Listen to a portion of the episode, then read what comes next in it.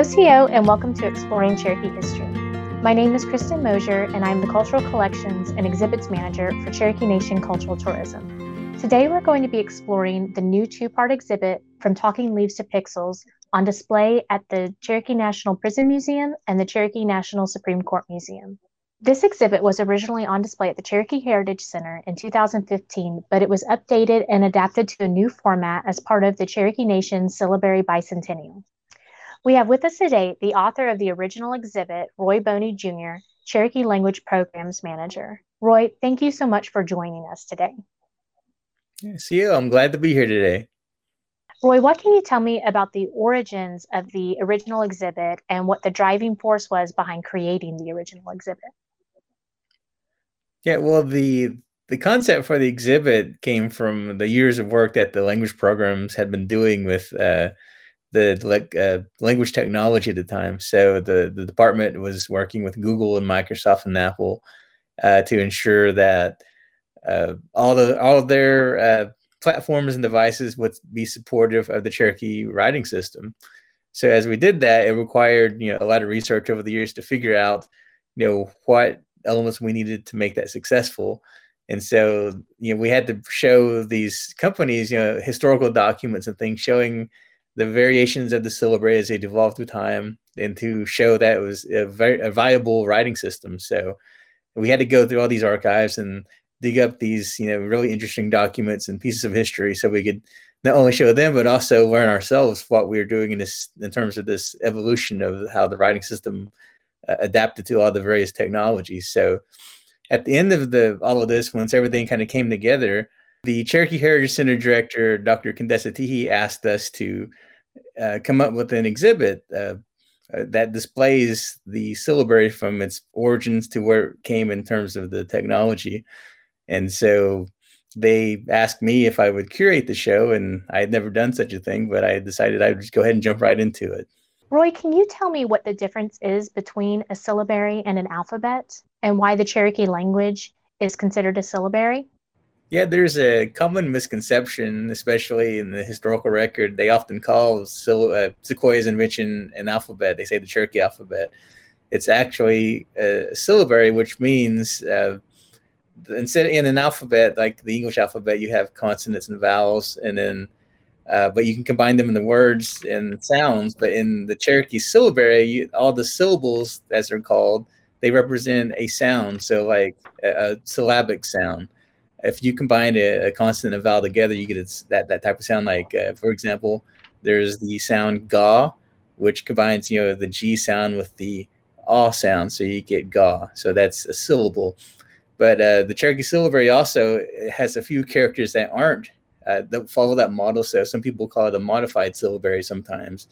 So we have six vowel sounds too, and we have an S sound that just makes this. So those, those uh, other characters kind of make it unique in that sense. So it's not a total syllabary, but the idea is still there. What was it like to meet with companies such as Google and Apple to adapt a language that had originally been a very elegant cursive style writing into something that would need to use digital formats? Well, the you know the idea of why we wanted to do this type of work was uh, we had the Cherokee Language Immersion School, and we wanted the students there to have access to their language on computers and laptops. Which at that point, this was the early 2000s, they sort of did, but the technology wasn't consistent across the board. So you had to ensure that every single uh, computer had the same setup, and that was you know difficult to do. And if you got outside the, the network or the system, you couldn't guarantee the people in the community had the same setup as well. So uh, there's a technology called Unicode, which unifies how written languages are displayed on computer systems. So in the mid 90s, uh, Durbin Feeling and Dr. Gloria Sly uh, made an application to the Unicode consortium to make sure the Cherokee language was included in that digital Unicode system it wasn't until about the year 2000 that it was formally uh, finalized by the Unicode Consortium. So when it happened, uh, it slowly trickled out to the Cherokee uh, community, the Cherokee language community, to, to start using uh, the syllabary on the computers. But what happened at that point was uh, new things like new fonts had to be made, new keyboard inputs, and that type of stuff all had to be uh, reconfigured for this new technology. So, you know, Cherokee Nation has always had pretty good relationships with uh, like Microsoft and Apple because they, as a government entity, they use a lot of the products.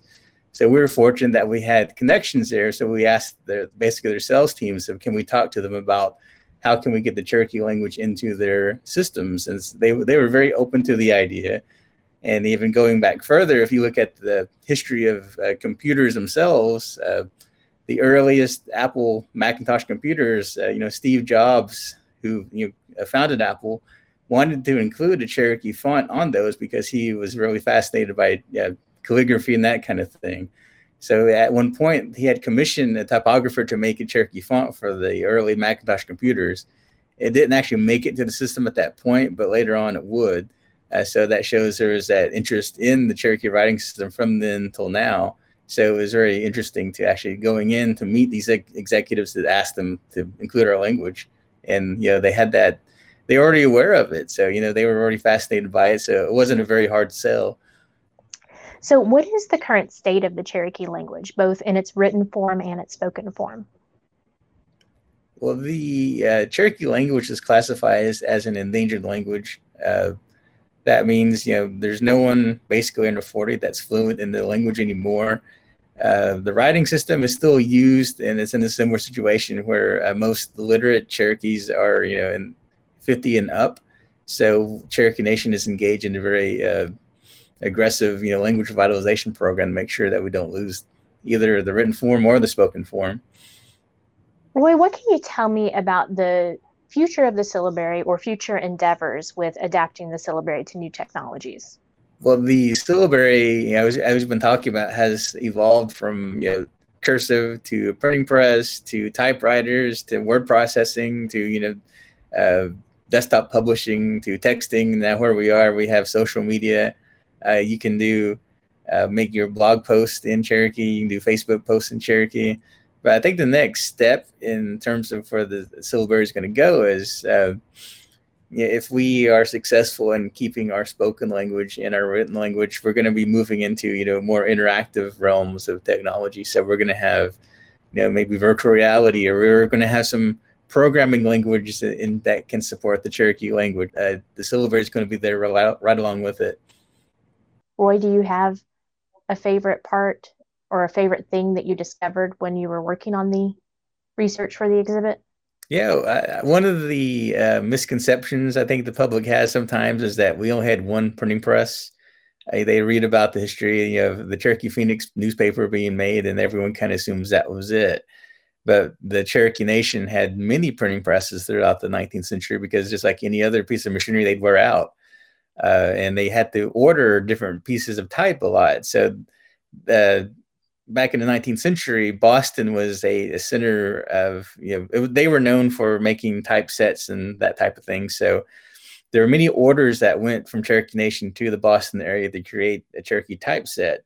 Eventually, they were able to make it in Indian Territory, but uh, you know when you look at the uh, you can tell if you look closely at all the publications, you can see uh, almost every time they had to order a new set of uh, type for the printing presses, you can see there were slight modifications made to some of the characters.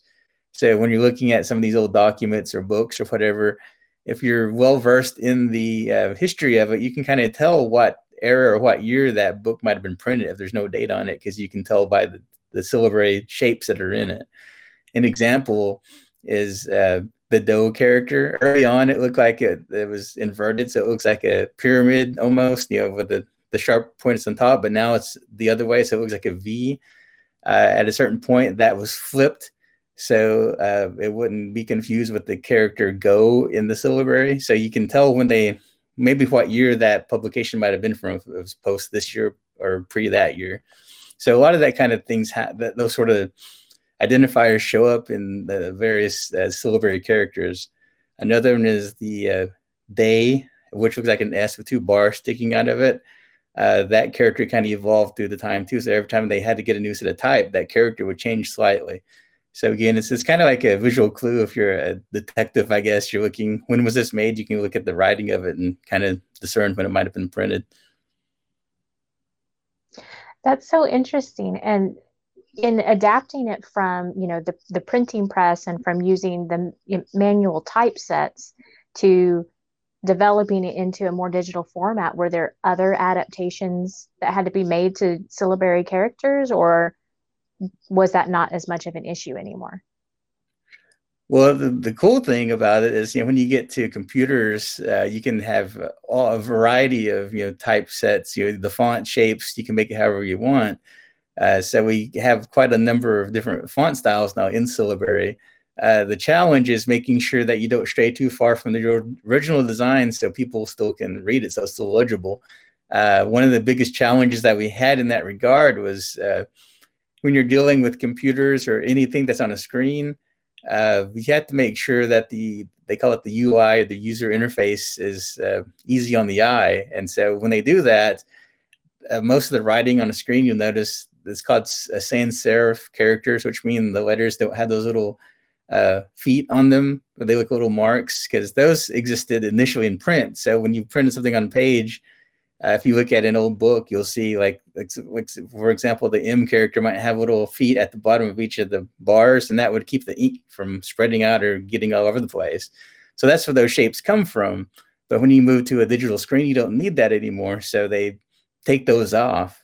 And so when we did that with the first try with making a, a syllabary uni- uh, user interface typeset, it kind of freaked people out because they weren't used to seeing those little markings anymore. So we had to evolve our community with that. Is there anything else that you'd like to tell us about the original exhibit or the intentions behind the original exhibit? Yeah, yeah. There's one, one part I forgot. Uh, well, the the original exhibit at the Heritage Center uh, partially it came about because uh, you know we were we were uh, working on a project with Google at the time to ensure that their Android system supported Cherokee Syllabary because in the terms of business, uh, Android is probably the largest segment of smartphones and tablets in the world.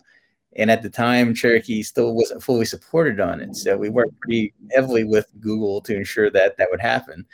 So they did eventually include the, the Cherokee font on all their systems. And so now, if you go buy an Android device, it's it's going to be on there.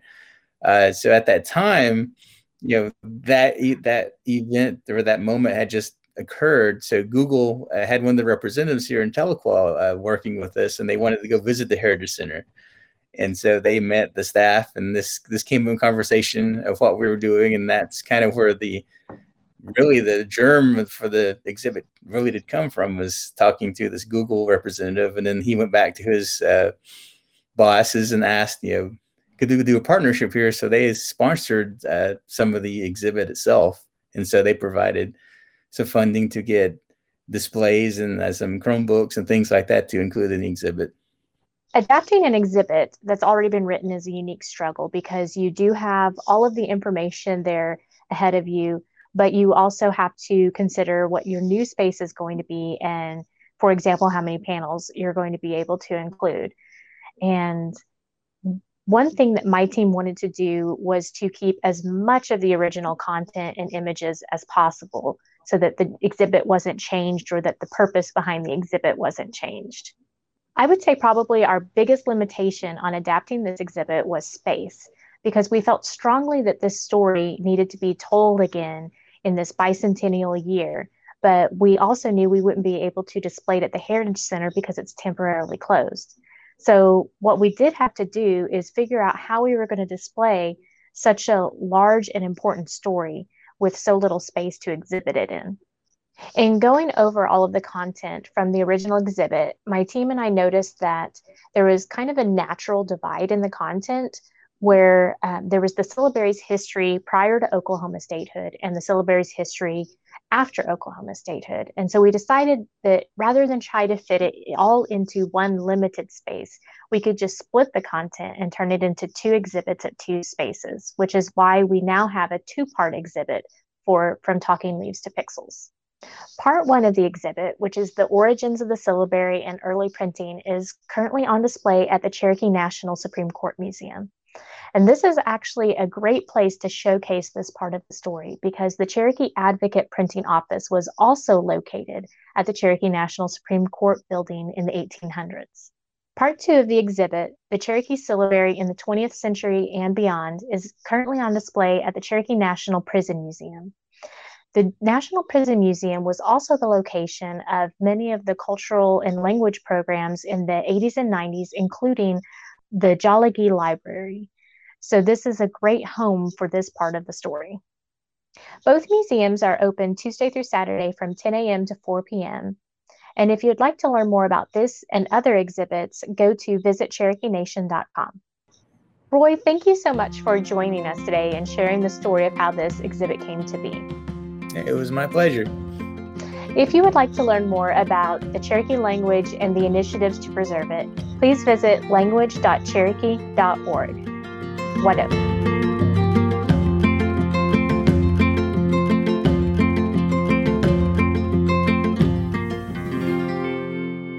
To watch the video version of our podcast and other great series like Cherokee Word of the Week, go to youtube.com slash visit Cherokee Nation. Also, be sure to follow Visit Cherokee Nation on Facebook and Instagram for Cherokee cultural and historical content.